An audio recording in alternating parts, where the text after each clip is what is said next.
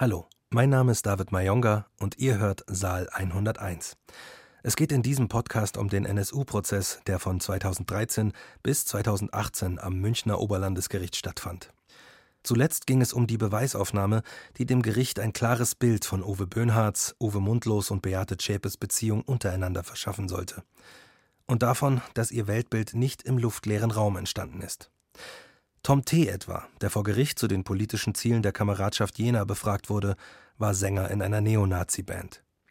Der im Nürnberger Prozess angeklagte und 1946 zu lebenslanger Haft verurteilte Kriegsverbrecher Rudolf Hess spielte, wie im Weiteren auch noch zu hören sein wird, für viele Mitglieder der rechten Szene eine Rolle.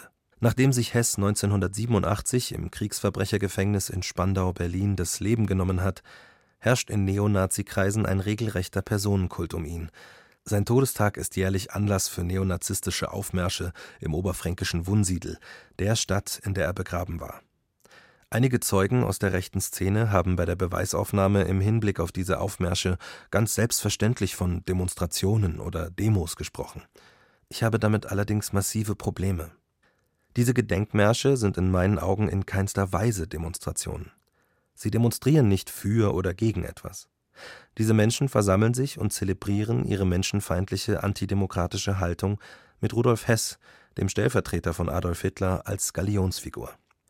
Sie nutzen die Öffentlichkeit, um sich als stark und zahlreich zu inszenieren, und sie nutzen diese Zusammenkünfte, um sich zu vernetzen. Eine Demonstration soll dazu dienen, eine politische oder gesellschaftliche Meinungsäußerung kundzutun. Wenn man davon ausgeht, dass die Meinung, die hier kundgetan wird, die ist, dass Rudolf Hess ein Märtyrer und Held war, weil er in den Nürnberger Prozessen gesagt hat, er bereue nichts von dem, was er getan hat, und er würde es wieder tun, dann empfinde ich das als eine menschenfeindliche Haltung, die nicht als Meinung getarnt werden darf. In dieser Folge schildern zahlreiche Zeugen der Beweisaufnahme, wie sehr das Trio, das Beate Zschäpe mit Uwe Böhnhardt und Uwe Mundlos in den 1990er Jahren bildete, in rechte Strukturen hineinwuchs. Dabei kommen sie auch immer wieder auf eine Organisation zu sprechen, die Neonazi-Kameradschaften in Thüringen bündelte und vereinte. Saal 101 Dokumentarhörspiel zum NSU-Prozess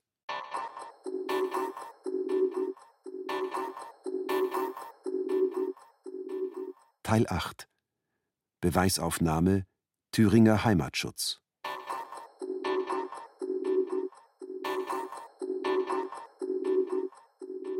Zeuge André K. Ich habe erst Wohlleben, dann Böhnhardt, Mundlos, Holger Gerlach, dann auch die Frau Zschäpe kennengelernt. Über gemeinschaftliche Aktivitäten damals. Da hat man halt zusammengefunden, hat angefangen, seine Zeit gemeinsam zu verbringen. Götzl, wie alt waren Sie etwa? Zeuge ungefähr 13, 14, das war zur Wendezeit. Der Herr Wohleben war mit der Erste, da kam Holger Gerlach gleich mit dazu. Mitte der 90er hat sich der Freundeskreis auf Böhnhardt, Mundlos, Zschäpe erweitert. Anmerkung der Berichterstatterin. Zu den Zeugen, die zu Mundlos, Böhnhardt und Zschäpe auch nach ihrem Untertauchen 1998 noch Kontakt hatten, gehört auch André K. Er war seit Mitte der 1990er Jahre einer der engsten Vertrauten des Trios. Er gehörte zu den Anführern der Neonazi-Kameradschaft Thüringer Heimatschutz. Gegen André K. wird ermittelt. Im NSU-Prozess ist er jedoch Zeuge, nicht Angeklagter. Wegen des Ermittlungsverfahrens hat er das Recht, die Aussage zu verweigern, um sich nicht selbst zu belasten. Zeugin Mundlos, Mutter von Uwe Mundlos. In der Zeit hat Uwe einen Jugendclub mit aufgebaut und der Uwe war zu dieser Zeit kein Rechter. Er war auch ordentlich gekleidet und hatte ordentliche Haare und hat sich wirklich über den Jugendclub gefreut. Zeuge Böhnhardt, Vater von Uwe Böhnhardt. Wir haben nie gewusst, dass die da so aktiv wurden, was rechte Szene anging. Wenn bei uns Hausdurchsuchungen gewesen sind, haben wir immer mit ihm drüber gesprochen. Die waren immer früh morgens. Einmal war ich dabei, sonst war ich schon auf Arbeit. Besitz von Waffen und Rechtsradikalität war immer das Thema. Uwe sagte, ist alles nicht so schlimm, es ist alles nicht so gewesen. Götzl, wie viele Hausdurchsuchungen gab es? Zeuge, vier oder fünf. Zeuge André K. Am Anfang war es eine Jugendklicke. Wir sind rumgehangen, gemeinsam auf Partys gegangen, getrunken, zelten oder an den See gefahren. Irgendwann ist es politischer geworden, hat sich dann erweitert um Besuche auf Veranstaltungen, Demonstrationen und so weiter. Götzl, ab wann haben Sie eine Kameradschaft gebildet? Zeuge, wird schon so ab 1993, 94 gewesen sein. Wir haben politische Aktivitäten entwickelt, Flugblätter verteilt, uns allgemein mit Politik auseinandergesetzt. Das ist so eingeflossen in die Jugendklicke. Haben Sie das organisiert? Organisiert ist ja relativ. Ein Name wurde gewählt, Kameradschaft Jena, unter dem Namen wurden dann Flugblätter verteilt. Wer war dabei? Kann man so nicht festmachen. Da gab es keine Strukturen. Mundlos, Böhnhardt, Wohlleben, Holger Gerlach. Es gab einige Leute, die da Flugblätter verteilt haben. Worum ging es der Kameradschaft Jena? Es ging um Veränderungen der gesellschaftlichen Struktur. Wir waren mit vielen Sachen nicht zufrieden, wie wir sie damals empfunden haben. Womit nicht zufrieden? Dass alles Nationale verteufelt wurde, dass man auf sein Land stolz sein kann und dergleichen. Dass Politik betrieben wurde, die nach unserer Einschätzung eher gegen das Volk lief. Das fing an bei der Umweltpolitik, natürlich auch das Ausländerthema. Es war relativ umfassend und es ging auch um die Konfrontation mit der Lokalpolitik in Jena, die Förderung von linksradikalen Projekten. Wenn man sich als Rechter geoutet hat, hatte man keine Möglichkeiten mehr. Zeugin Jana J. Ich habe viele auf der Kirmes oder im Winzerclub kennengelernt. Das war alles relativ unverbindlich, wenn man sich der rechten Szene allgemein verbunden fühlte. Das war die Stimmung, die damals im Osten mehr oder weniger offen geäußert wurde, in jeder Disco ist man auf Rechte getroffen. Es war in der Szene bekannt, dass Zschäpe mit den Uwes gut befreundet war und dass dieses Verhältnis exklusiv war. Sie wurden immer als die drei bezeichnet. Die beiden Uwes, wenn man sie in diesen Uniformen gesehen hat, dann hat man schon ziemlich deutlich wahrgenommen, welche politischen Ziele, welche Attitüde sie an den Tag legen. Anders als die Skinhead-Fraktion würden sie eher zu der Scheitelträger-Fraktion gehören. Götzl, was meinen Sie mit Attitüde? Zeugin: Ich erinnere mich an eine Situation im Winzerclub. Da kamen die Uwes in ihren braunen Uniformen an. Das war irgendwie schräg. Zwei Typen, die aussahen wie aus einem Kriegsfilm. Aber ich traue es mich kaum zu sagen, es hatte auch was Lächerliches. Also da waren auch viele Skinheads vor dem Club und die haben die Augen verdreht. Solche Uniformen waren zur damaligen Zeit nicht üblich. Man hat ja auch gehört, dass die in diesen Uniformen nach Buchenwald gefahren sind. Also solche Provokationen waren zu der Zeit nicht üblich. In meiner Wahrnehmung sahen die einfach aus wie in einem Kriegsfilm. Die ganze Szene hatte ja eine Affinität dazu, aber deren Form war einfach noch mal eindrücklicher. Frage der Nebenklage. Mundlos und Böhnhardt, sie gehörten nicht zur Skinhead-Fraktion, sondern zur Scheitelträger-Fraktion. Zeugin. Die Leute, die auch gewillt sind, politische Ziele zu verfolgen, sich zu engagieren, Aufkleber kleben gehen in der Stadt.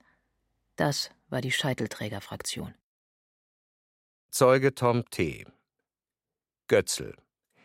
Sie waren politisch tätig. Welche Ziele wurden verfolgt? Zeuge. Naja, wir haben halt Demos angemeldet. Es ging halt so um die Ausländerproblematik, Arbeitslosigkeit. Die Jugendlichen hingen auf der Straße rum und dagegen hat man halt was getan. Götzl. Hat man was getan? Was bedeutet das? Zeuge. Das kann ich nicht mehr genau sagen, also wir sind halt zu den Demos gefahren. Götzl. Ausländerproblematik? Zeuge. Es war halt so, dass die daran schuld sind, dass wir keine Arbeitsplätze kriegen. Götzl. Bei den angesprochenen Demonstrationen waren Sie bei verschiedenen? Zeuge. Ja. Götzl. Worum ging's? Zeuge. Das waren Hessgedenkmärsche. Zeuge Stefan A. Götzl. Wie würden Sie das Verhalten von Mundlos und Böhnhardt beschreiben? Hatten Sie bestimmte Vorlieben? Zeuge. Mundlos Computer, Böhnhardt Waffen. Davon war er fasziniert. Er hatte teilweise zwei einstecken. Mundlos hat auch Flugblätter am Computer geschrieben, auch Gedichte. Das waren Hetzgedichte gegen Ausländer. Ich habe mal über eins drüber geguckt, aber an den Inhalt kann ich mich nicht mehr so genau erinnern. Götzl. Sonstiges? Flugblätter? Zeuge. Ja, bei einem ging es um ein Rudolf Hess Gedenkplakat. Hat er das Flugblatt verfasst? Weiß ich nicht, aber er hat einen großen Stapel davon gehabt. Die Sozialarbeiter im Jugendclub hat mundlos als linke und rote Schweine beschimpft. Wie oft kam das vor? Ständig. Reaktionen darauf? Die sind ruhig geblieben und werden sich ihren Teil gedacht haben. Welche Rolle spielte Zschäpe in der Gruppe? Keine spezielle Rolle. Irgendwann war sie mit Mundlos liiert. Mundlos war mit meiner Lebenseinstellung nicht einverstanden, weil ich immer gesoffen und Party gemacht habe. Da hat er mich als Assi bezeichnet und irgendwann hatten wir keinen Kontakt mehr. Wann wurden Sie von Mundlos als Assi bezeichnet? Zwei Jahre bevor die weg sind damals. Was wissen Sie über die Ansichten von Mundlos? Erstmal ging's dem auch nur um Spaß, Party. Das hat sich dann nach oben gesteigert. Dazu hätte ich nie Lust gehabt, auf irgendwelche Parteiveranstaltungen oder Kameradschaftstreffen, wie die das geschimpft haben, und so zu gehen. Hab dann mit denen keinen Kontakt mehr gehabt. Zeuge Sandro T. Die Kameradschaft Jena oder der Kreis um Ralf Wohlleben herum war sehr aktiv. Er war der erste Amts- und Würdenträger unserer Bewegung. Zeuge André K. Mitte der 90er Jahre versuchte man, die rechte Aktivität zu professionalisieren und über Thüringen hinaus Kontakte zu knüpfen. Daraus entstand dann auch der Thüringer Heimatschutz. Zeuge Tino Brandt. Götzl. Schildern Sie bitte vor welchem Hintergrund, in welchem Zusammenhang Sie die Angeklagte kennengelernt haben. Zeuge. Ich war Angehöriger einer Jugendgruppe, die heute als Thüringer Heimatschutz bekannt ist. So habe ich die ganzen Jenaer kennengelernt. Wen meinen Sie? Zeuge. André K., Wohlleben, die Beate, die beiden Uwes. Wie ist der Kontakt verlaufen? Zeuge. Wir haben uns bei Veranstaltungen gesehen, am Mittwochsstammtisch. Wir haben die DDR erlebt, haben die BRD erlebt, wussten, dass es da keinen großen Unterschied gegeben hat, was Zensur, Unterdrückung anbelangt. Wie haben sich Böhnhardt und Mundlos verhalten? Zeuge. Mundlos hatte immer den Mund offen. Er war der Enkeltyp, konnte sich überall integrieren. War ein lustiger Typ. Götzl, zu mundlos politischen Ansichten. Hat er sich mit bestimmten Büchern und Werken beschäftigt? Zeuge. Ich habe bei Nation Europa gearbeitet, einem rechten Verlag. Da hat er Bücher hauptsächlich über Rudolf Hess bestellt. Götzl hält vor. Mundlos trug seinen Namen zurecht. Er war sehr offen, kommunikativ und intelligent. Er besorgte sich über mich Bücher über die Waffen-SS bis hin zu ideologischen Werken. Ich bin mir sicher, dass er wie ich auch Mein Kampf gelesen hat. Mundlos konnte sein gefestigtes Weltbild argumentativ vertreten. Zeuge. Er war in der Lage, nicht nur zu behaupten, sondern auch zu begründen. Das Hess-Thema hat ihn sehr bewegt. Darüber hat er gerne geredet, wie man jemanden so lange in Einzelhaft sperren konnte. Götzl. Was können Sie zu Uwe Böhnhardt sagen? Zeuge. Im Gegensatz zu Mundlos war der Herr Böhnhardt ein bisschen zurückhaltender, schweigsamer. Mit Sicherheit hat er nicht so viel gelesen wie der andere Uwe. Mehr könnte ich dazu jetzt nicht sagen. Was können Sie zu Böhnhardts Ansichten sagen? Zeuge. Ich gehe davon aus, dass er dieselben Ansichten hatte wie die ganze Jenaer Gruppe. Ich kann mich nicht an ein Gespräch mit Böhnhardt über Politik erinnern. Zeugin Jana J. Nebenklage. Wofür stand eigentlich damals die Nazi-Szene in Jena? Zeugin? Die Nazi-Szene in Jena, das war nicht in erster Linie der NS-Bezug, sondern der systemkritische Bezug. Dass Zuwanderung falsch sei, dass Arbeitsplätze geklaut würden. Man wollte eine deutsche Gesellschaft, national bezogen. Wir haben damals, also ich, habe Demokratie mit Kapitalismus gleichgesetzt. Das ist dann sehr schnell antisemitisch geworden. Zeuge Tino Brandt Götzl Wie war das Verhältnis der Kameradschaft Jena zum Thüringer Heimatschutz? Zeuge Waren letztlich alle Mitglied bis 2001. Wie kam es zur Gründung des Thüringer Heimatschutz? Zeuge Hießen anfangs nur Anti-Antifa. Die Gruppen suchten einen neuen Namen und dann war der da. Götzl Können Sie einzelne Gruppierungen des Thüringer Heimatschutz benennen? Zeuge. Einzelne Städte. Saalfeld. Rudolstadt. Von wem ging damals die Initiative aus? Zeuge. Ich denke, das war eine Gruppenidee. Waren Sie nicht auch initiativ? Zeuge. Ich war mit Sicherheit einer der Mitinitiatoren. Wie sah die Tätigkeit im Thüringer Heimatschutz aus? Zeuge. Das war kein Verein, in dem einzelne Tätigkeiten bestimmten Personen zuzuordnen gewesen wären. Mein Name tauchte häufiger in der Presse auf.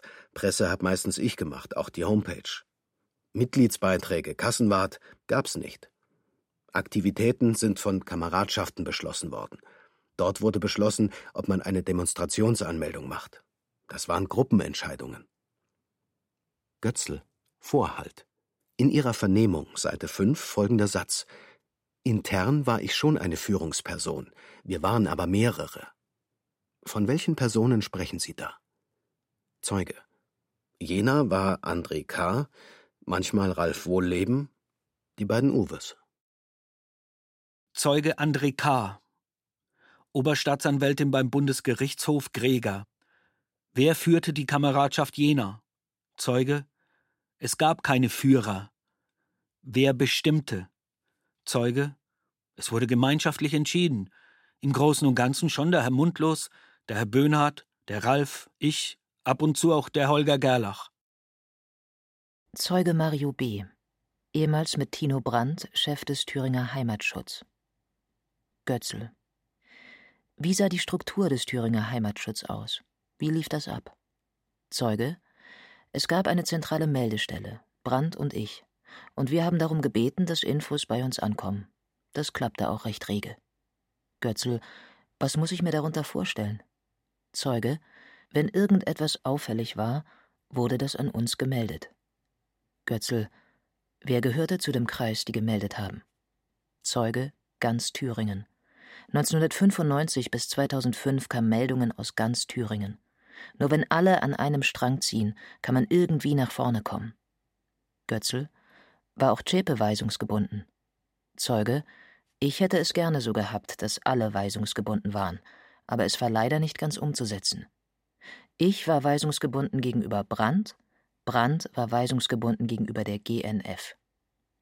Anmerkung der Berichterstatterin von Michael Kühnen gegründete Gesinnungsgemeinschaft der Neuen Front. Götzl Hat André K. da eine Rolle gespielt? Zeuge Über das Eigenverständnis von K. kann ich nichts sagen. Ich rechne dem Thüringer Heimatschutz nur Brand und mich zu. Es gab 16 bis 18 freie Kameradschaften, die parteipolitisch nicht gebunden waren. Die Kameradschaften kamen und gingen und waren sehr führungsorientiert. Wir haben uns Gedanken gemacht, wie man die starke Fluktuation beendet. Wir wollten die ganze Szene zur Bewegung machen. Zeuge Tino Brandt. Götzl. Können Sie uns Frau Zschäpe beschreiben, vom Typ her, von ihrer Persönlichkeit? Zeuge. War eher ruhig, zurückhaltend. Aber wenn wir Rechtsschulungen hatten, wurde klar, dass da durchaus Fachwissen war. Zum Germanentum beispielsweise. Sie ist keine dumme Hausfrau. Beate ist immer relativ zivil aufgetreten. Sie hat keins der Klischees übernommen, ist nicht rumgelaufen wie ein Skinhead-Girl. Sie hat sich nie gekleidet wie eine Nazi-Braut. Zeuge Stefan A., Verwandter von Beate Zschäpe. Götzl hat ihre Cousine jemanden einmal körperlich angegriffen. Zeuge es gab mal eine Auseinandersetzung in einer Disco zwischen Einlassern und dem Trio. Beide Uwes waren dabei.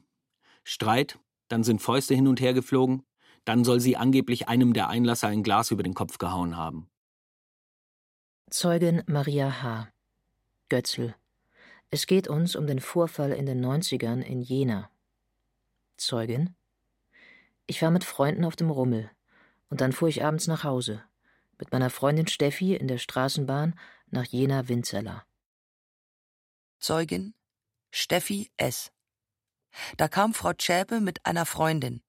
Wir sind eingestiegen, in einer Vierergruppe saßen meine Freundin und ich mit Schäpe und ihrer Freundin. Schäpe saß neben Maria. Es wurde nicht geredet, war eine sehr angespannte Situation. Wir sind in Winzeler ausgestiegen, dann hinter uns schnellere Schritte.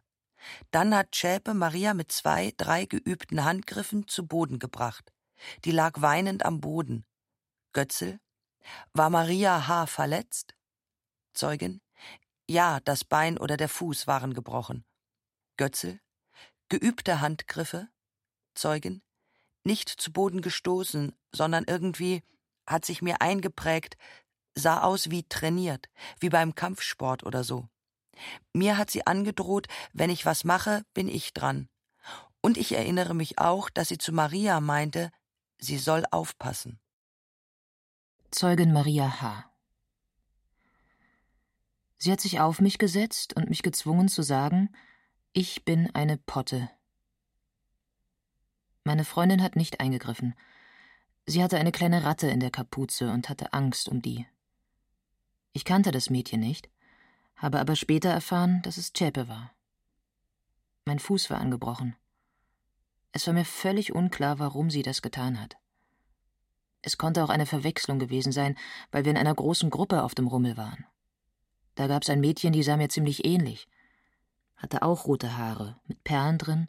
Ich glaube, sie hatte auch eine Seite abrasiert. Ich glaube, ich habe sie mal gefragt und sie hat gesagt, ja, sie habe da irgendwas Freches gesagt. Götzl? Folgen für Sie? Zeugin? Ich hatte einen Gipsverband für einige Wochen. Ich habe Anzeige gegen Unbekannt erstattet. Ich war damals erst 16. Götzl. Von wem haben Sie erfahren, dass es Zschäpe war? Zeugin? Ich weiß nicht mehr. Dieser Vorfall war in der Szene Jenas recht bekannt, weil ich ja diesen auffälligen Gipsverband hatte. Erst als es diese Verhaftungen gab, vor einigen Jahren, kam dann ein freier Journalist auf mich zu und sagte, das war doch die Zschäpe, und zeigte mir Fotos. Er sagte, er hätte die Information aus der Szene. Ich hatte damals immer Springerstiefel an, zerrissene Klamotten, auch gerne lange Röcke, Dreadlocks, eine Seite abrasiert. Also schon ziemlich auffällig und der linken Szene von außen zuzuordnen. Auf solche Vorfälle musste man gefasst sein. Wenn man nach Hause gefahren ist, hat man grob geschaut, ob da Rechte unterwegs sind.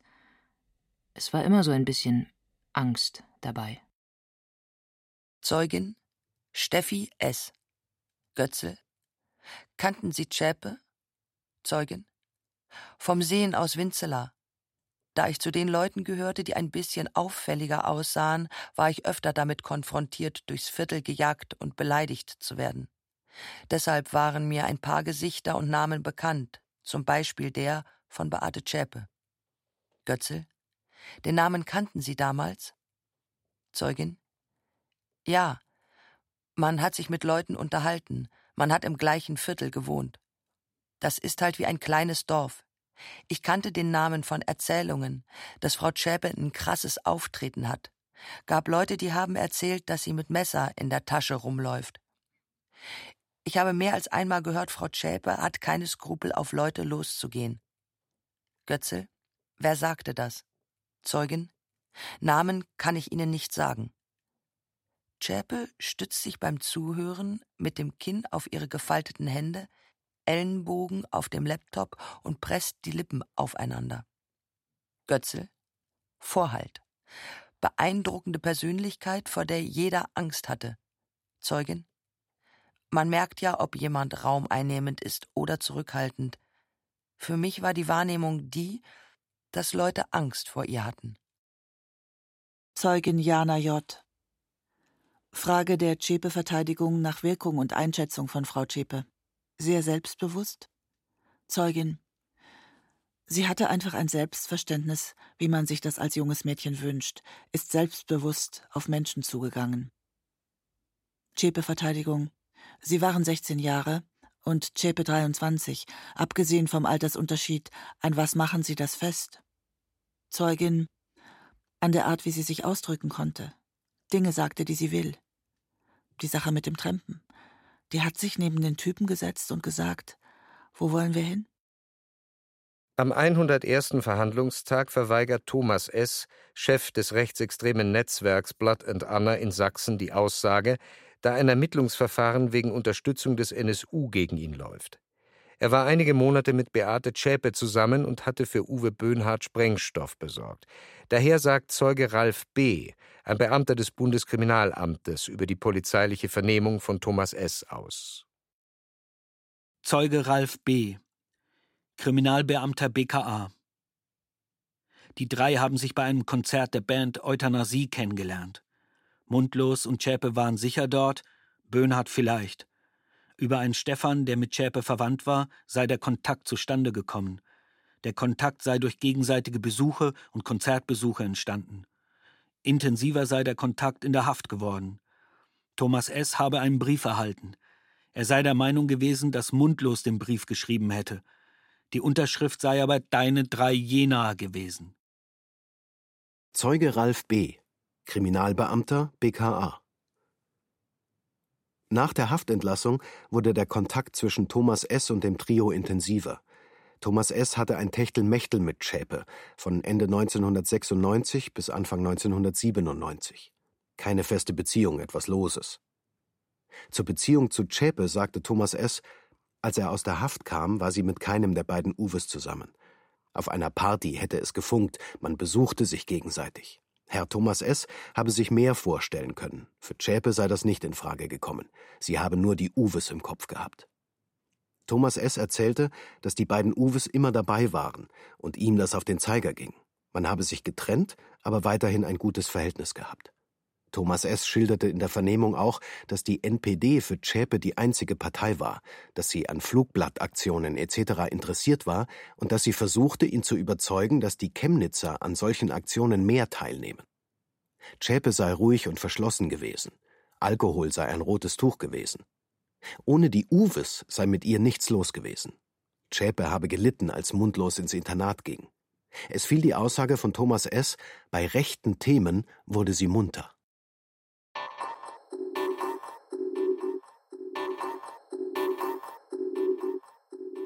Saal 101 Dokumentarhörspiel zum NSU-Prozess Teil 8 Beweisaufnahme Thüringer Heimatschutz